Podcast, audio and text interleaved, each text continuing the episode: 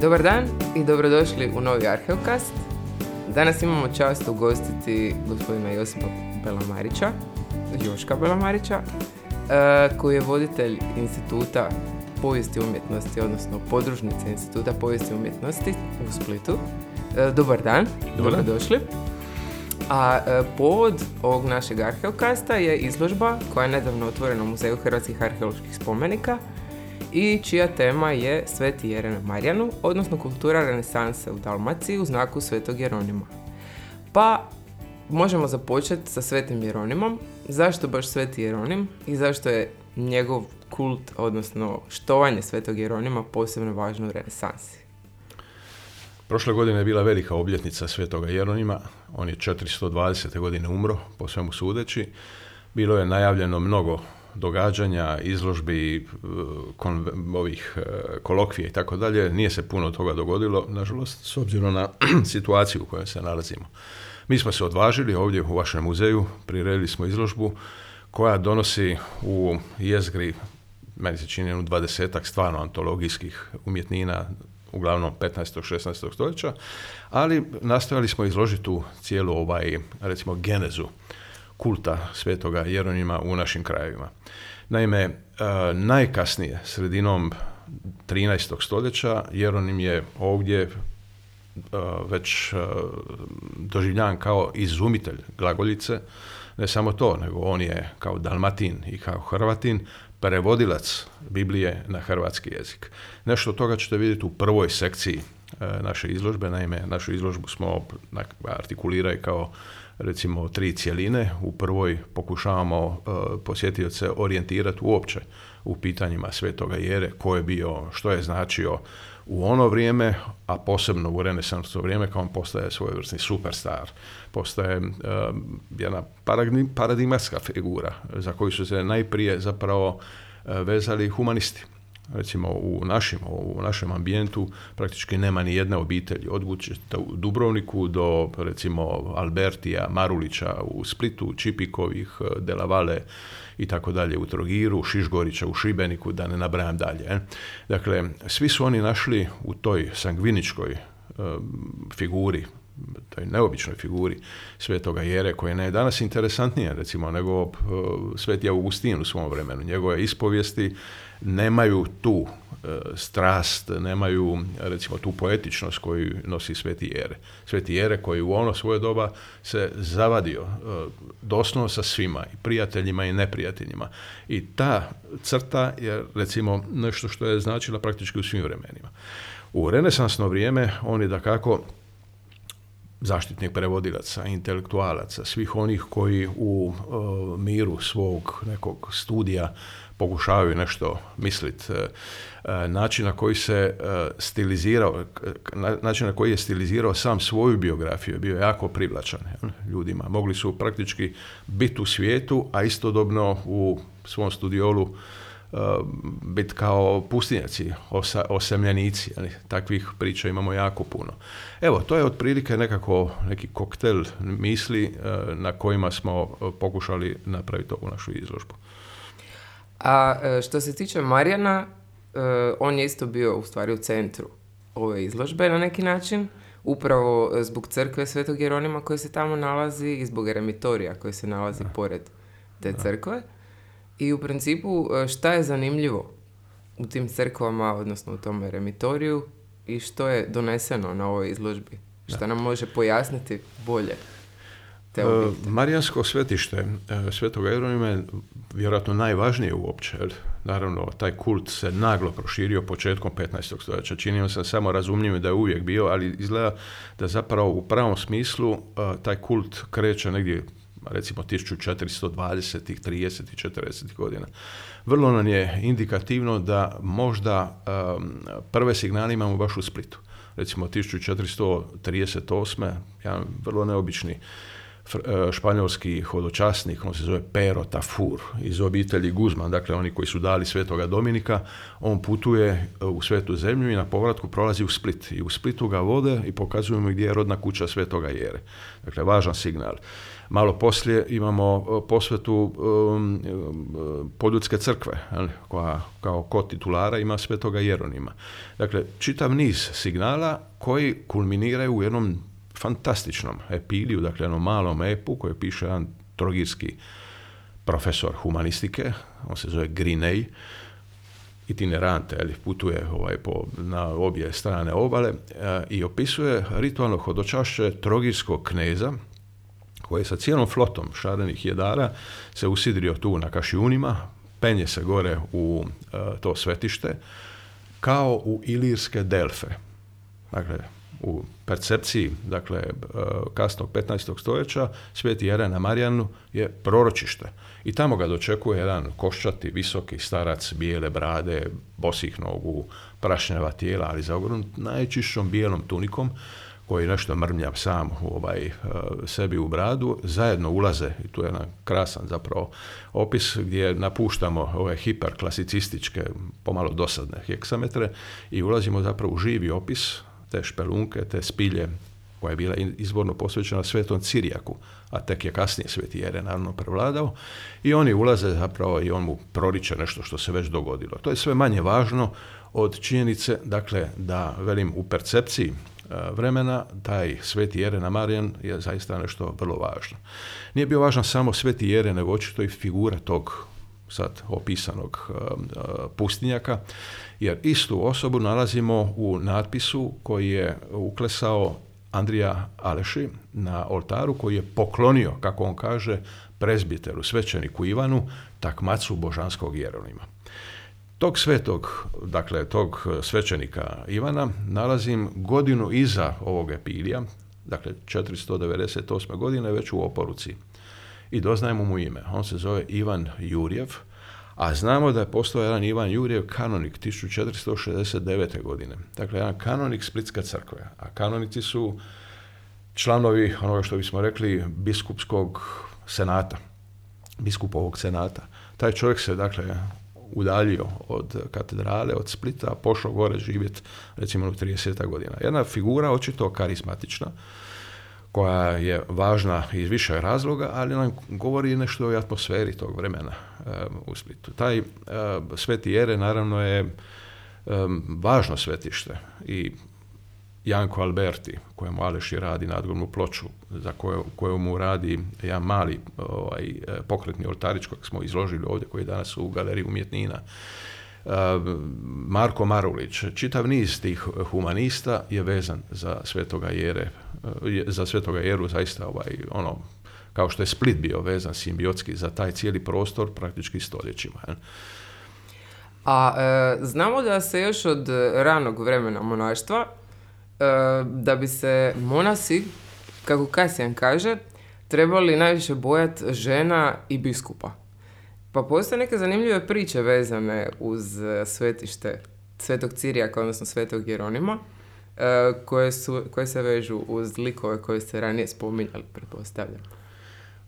To vidimo na, recimo, slikama koje, su koje dolaze iz Svetog Cirijaka, iz uh, Svetoga Jere. Međutim, naravno, vi očito dobro poznajete ovaj cijeli milje, jer ima nekoliko priča koje zaista govore ovaj, izravno upiru prstom u taj uh, problem. Jel? Dakle, što ih je moglo mučiti ovaj, u tom pejzažu? Moglo ih mučiti zapravo strast koju su pokušali na neki način ovaj, skinuti sa sebe. Imate jednu priču iz 1572. godine, dakle odmah smo u ovaj dan nakon Lepanskog bit, boja, jel? Grad halucinira, glad je tolika da e, led je potamanio sve, ljudi stavljaju male e, pergamenske ove listiće na trsove u nadi da će godina biti ovaj malo bolja. Dakle, zaista je strašna situacija. Ovi Turci se spuštaju sa klisa, čupaju praktički sve nasade koje imaju. Jedna mala, ima recimo jednu 18-19 godina, ostale bez ikoga i odlazi živit gore u pustinju uz jednog od ovih e, naših pustinjaka.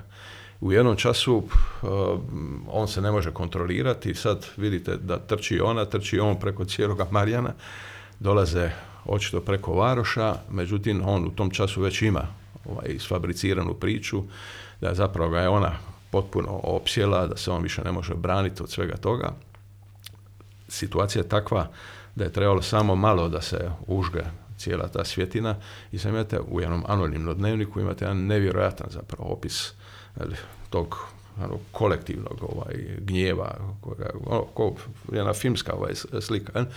I skupe se svi zajedno i dižu nasred peristila, jednu veliku lomaču, nju penju na, na to i naravno sad imate jedan opis ovaj, gotovo jednog, jednog, jedne kolektivne psihoze i uvijek bude jedan koji se pojavi kao neki glas razuma, on se zove Roland, on je liječnik, izgleda spličanin, ali ne znamo mu stvarno prezime, koji se diže, digne gore, oslobodi je, međutim dok ju je oslobađao, već mu je plamen uhvatio njegovu ovaj, odoru i on e, leti dole, prolazi, to je sad jedan urbanistički, ako hoćete, ovaj signal, e, trči kroz podrume, kroz Care Brov, koji je u tom času otvoren gore, i skače, u februaru smo, 72. E, godine, skače u more i umire. ono što je interesantno, pratimo tu figuru toga Rolanda i kasnije, godinu poslije, još plaću za njim, opisuju kako je odlazio kao strastveni lovac na bijelom konju, odlazio u kliške strane. Kaže, ali svaki put je nosio i neke maščarije, e, očito je tamo i liječio e, ljude, vraćao se s novcima, ali išao u lov. I onda su, kaže, žene koje bi ga vidjeli u, u, u strepnji, ali ovaj, šta će se dogoditi, kaže, ovaj, čarale bi i učinili bi ga nevidljivim i njega i konja, ne samo da ne vidim, nego da se ne čuje ovaj kasanje konja, ni, čak i onda kad opali sa puškom, da se ne čuje. Dakle, u jednom smo vremenu koje nam je danas malo daleko, i teško ga možemo shvatiti, ali zapravo u fokusu ove izložbe i jest Marijan koji je danas praktički nepo, ne, ne, nepojmljiv. To je Marijan prije 900-ih. Marijan prije nego što je zapravo pretvoren u jednu poučnu stazu, ako hoćete. Prije nego što se u njegova jedra ušle kilometri, kilometri cesta, vidikovaca, vidilica, muzeja, zvjerinjaka, koje, koje čega. Recimo u ovom prostoru to je nešto na čemu ovaj, ova izložba jako ovaj, inzistira. U prostoru u kojemu govorimo, to je prostor između takozvani Šantin, Stina i Kašijuna. E, po mom sudu, i to je, kažem, jedna od teza ove izložbe, e, neko će postalo svetište Dijanino. Svetište Dijanino koje je osvjedočeno samo na jednom jedinom spomeniku, ne bilo kakvom, to je tabula Poitingerijana, dakle, zaista najvažniji spomenik antičke kartografije, koji negdje tu pri kraju Marijana spominje neki ad Dijanam. I svi su do sad tražili, kao što znate, hram i nalazili ga na uh, onom mjestu gdje je sveti Jure. Međutim, to je, ako je to uopće antika, onda je riječ o nekom zdanju koje je moglo biti oko ovaj prostor 5-6 metara sve skupa. Da bi tabula koja seže od Britanije pa do kantona današnje Koreje, dakle u cijeloj toj množini podataka da bi neko e, se trudio ucrtati jednu malu točkicu poput hrama, to je potpuno isključeno. Po mom dubokom uvjerenju riječ je o nečemu što bismo danas mogli nazvati nacionalno svetište. Golemo, veliko, vrlo značajno svetište kojemu očito gravitira jedan puno, puno širi prostor. Nešto što nas asocira na onu ovaj, malo prijašnju onu, onu sintagmu, jeli, ilirske delfe.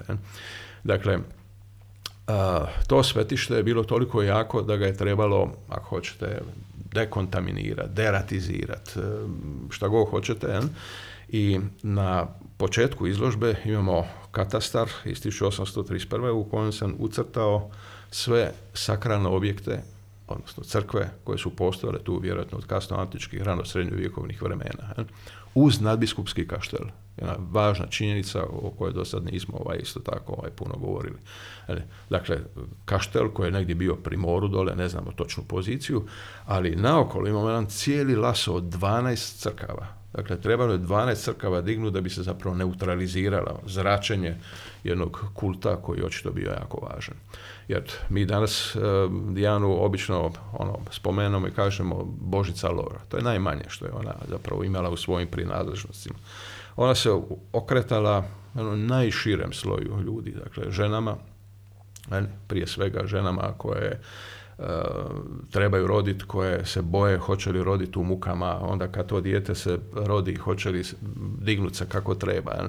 Moramo zamišljati e, procesije opisane na ne znam koliko mjesta. Sjetite se Frasera, Zlatne grane, jedna golema velika knjiga, utjecajnija vjerojatno od Freuda za 20. stoljeće, kinematografiju, literaturu, dakle komparativna religija, ako hoćete, koja nam zapravo objašnjava kako su funkcionirala ta svetišta. I još jednu stvar nemojte zaboraviti, jel, u tom klasičnom pretapanju, jel, njen datum te Dijane je 15.8. Drugim riječima, to je prostor koji, koji je mogao funkcionirati zaista kao neka antička gospa Sinska, ako smijem tako kazati. Dakle, to su sve nekakvi slojevi koje, čini mi se, nakon što vidi, e, naši gledatelji ili posjetitelji vide u izložbu, će na neki način ovaj promijeniti tu sliku Marijana koju smo do sada znali. A možete li nam nešto reći konkretno o izložcima koji se nalaze na ovoj izložbi? Šta bi izdvojili kao najvažnije? E, kad sam pozvan e, vašeg muzeja da radim ovu izložbu, mislio sam da će to biti zgoda da riješim nešto što me mučilo ovaj, kao i niz mojih kolega godinama. To je pitanje odnosa između Andrija Aleša i Nikole Firentinca e, oko tih malih, lijepih, pokretnih oltarića koji su ono, ono dva pelja, što bi se reklo.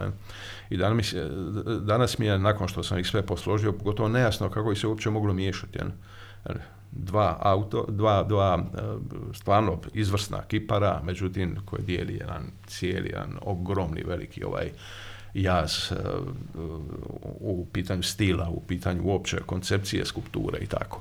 E, dakle, to je trebao biti početak. Međutim, ovaj kako to biva, jel, ovaj, izložba je dobila je prvi, drugi, treći, četvrti koncentrični prsteni, ovaj, možda znate, ali u jednom času vaše ravnateljstvo me molilo da te krugove više ne širimo, da se zaustavimo, e, tako da danas imamo, ja meni se čini jednu stvarno ovaj, sugestivnu izložbu, kojemu je stvarno Nikola Firentinac i Andrija Alići u centru, međutim imamo još niz e, drugih zaista važnih ovaj, slikara, kipara, recimo dajemo pravdu jednom relativno malo poznatom uh, kiparu koji se zove Franko Čučić, on je blačanin, korčulanin.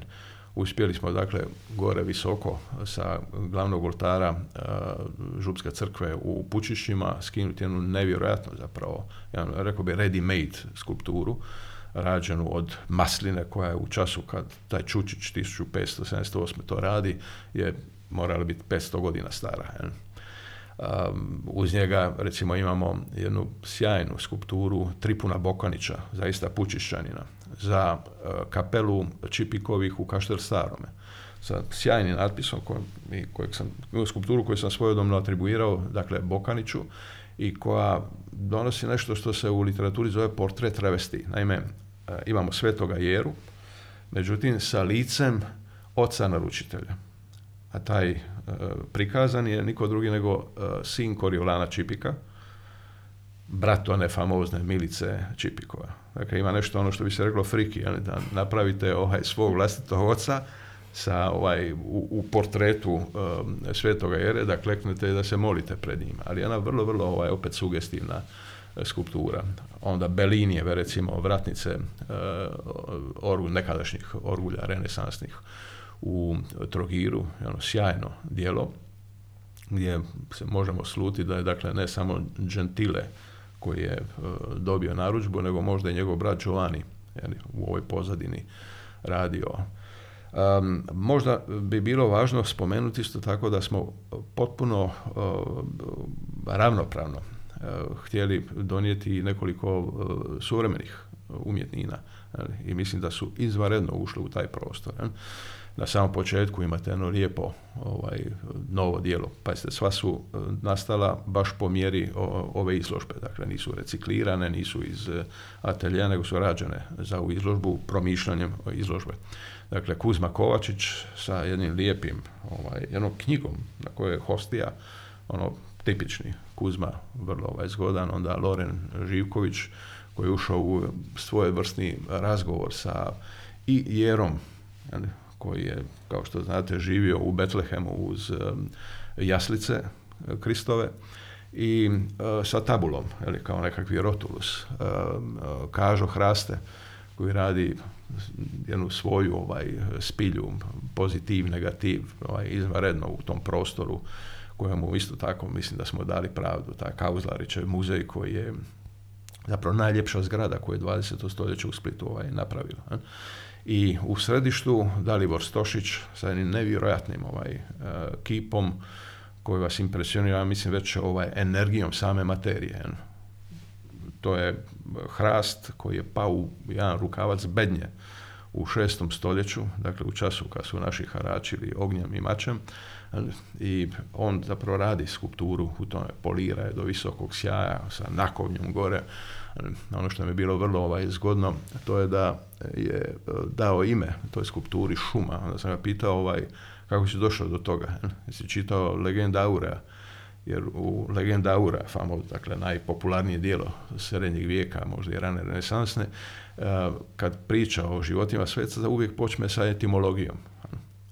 Jerolim znači upravo šuma. I to je zapravo funkcija umjetnika da intuira. I on je zaista intuicijom došao ovaj, do svog naslova i došao do legende Aure. Dakle, jedna izložba koja mi se čini ovaj, je izvrsno ovaj, pokazala koji je potencijal tog prostora i nadam se da to zapravo nakon one Blažu Juri u 86. 7. koji smo imali tu, koja mi je zapravo bila poticaj kad sam ovaj, predlagao da uđem u taj prostor sa ovom izložbom, da će uslijediti još neke druge. A recite što se tiče kataloga, njega očekujemo još. Hoćete li u njemu donijeti neke nove stvari ili će biti isključivo stvari vezane za izložbu? Um, u principu ja mislim da nikad nisam napravio izložbu, a da nije katalog već bio. Jer smatram da je to nešto što je ono integralno ovaj, jedinstvo i tako. Ovaj. I sa žalošću moram konstatirati da kataloga još nema. Zašto ga nema? Zbog toga što sve ovo o čemu vam pričam je zapravo rezultat razmišljanja u, u hodu. He? Tako da, uh, rekoh, kad sam krenuo u izložbu, mislio sam da će to biti zapravo jedan ovako, ovaj, školski posložen, lijepi ovaj uh, projekt, jel? sa dvadesetak umjetnina, međutim, odjedanput sam shvatio da o Marijanu znam tako malo o nizu umjetnina zapravo sada gledajući ih u kontekstu isto tako da mogu proširiti u znatnoj mjeri ovaj, svoje vlastite spoznaje.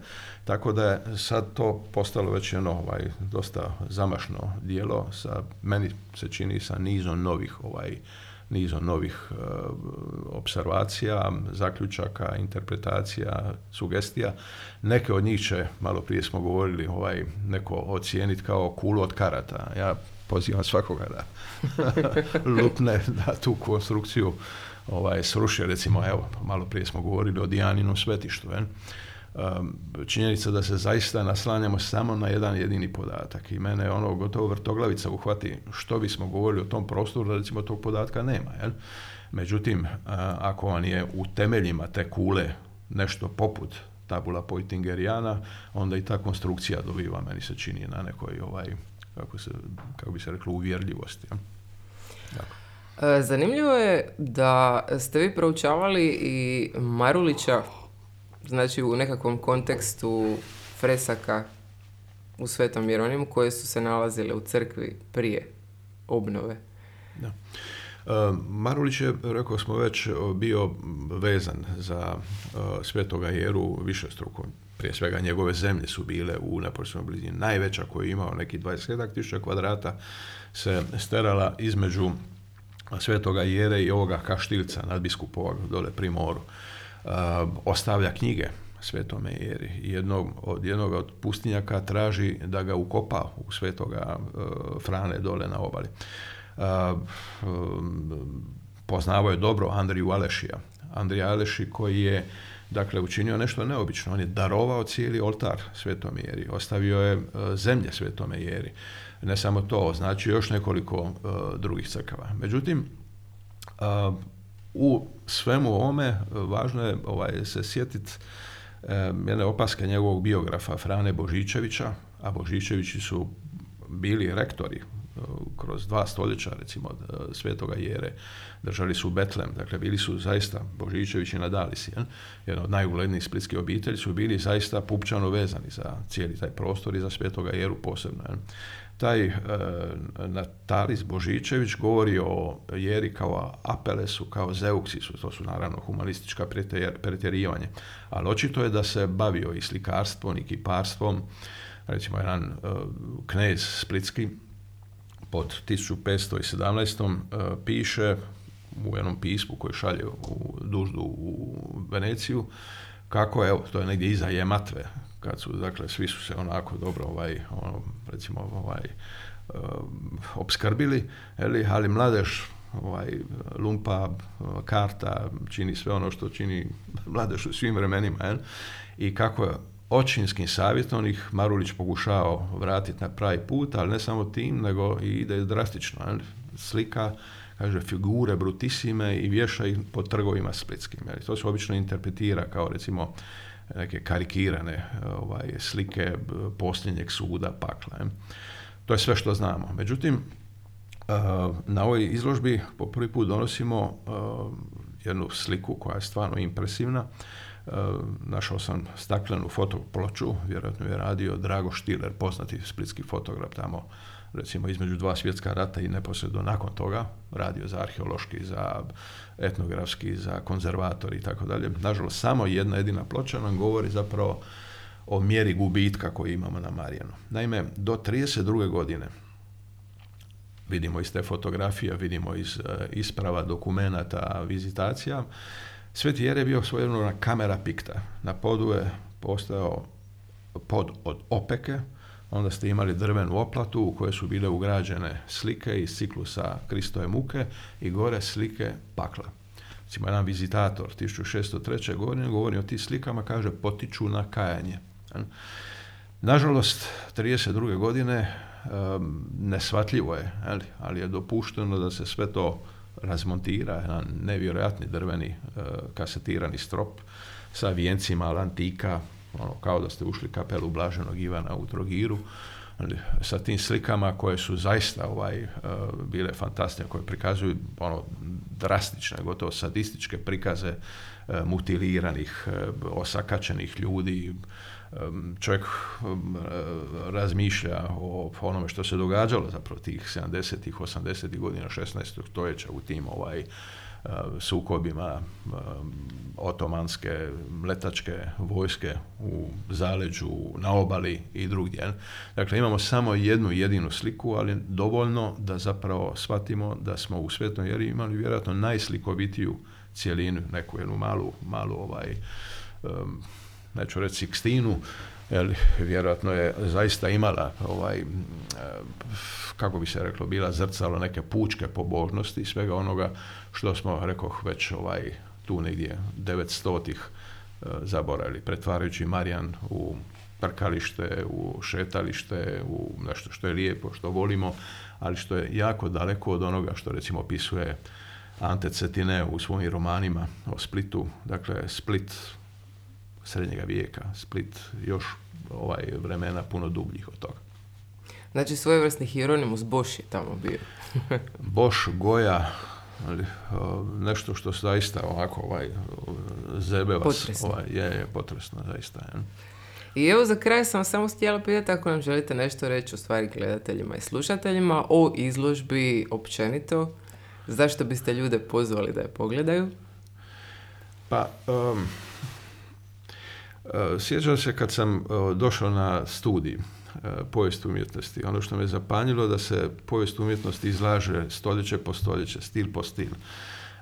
uvijek mi se činilo to neprirodnim. Činilo mi se da umjetnost treba promatrati onako kako nam pokazuje grad poput Splita, slojevitog, ko neki palimpsest, ko grad neobičan koji prikazuje svoju umjetnost otprilike kao što Marijan pokazuje svoju geologiju u rasjedima, u reversima, u recimo stratigrafiju koja vam pokazuje da ono što je starije može doći gore, ono što je novije da može doći dole. Jel? Ovaj,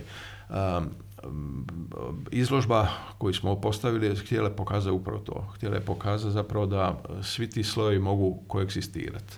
Jest, renesansa jest u centru, ali ova moderna umjetnost, cijeli taj prostor u kojemu dakle nismo uklanjali starohrvatske e, spomenike e, pokazuju da zapravo oni se grle, oni ulaze u, razgovor koji meni se čini je toliko sugestivan da e, tim putem, nadam se, muzej može poći dalje. Dakle, taj prostor sa svim artefaktima koji su usidreni trajno u tom prostoru zapravo mogu zvat na razgovor čitav niz drugih izložba. I mislim da smo dobili zapravo uz sve ovo što smo sad ovaj spominjali, da smo dobili zapravo ideju kako bi Muzej hrvatskih arheoloških spomenika mogu funkcionirati u neposrednoj budućnosti. Hvala vam lijepo na ovom zanimljivom razgovoru. A e, našim slušateljima i gledateljima doviđenja do sljedećeg podcasta.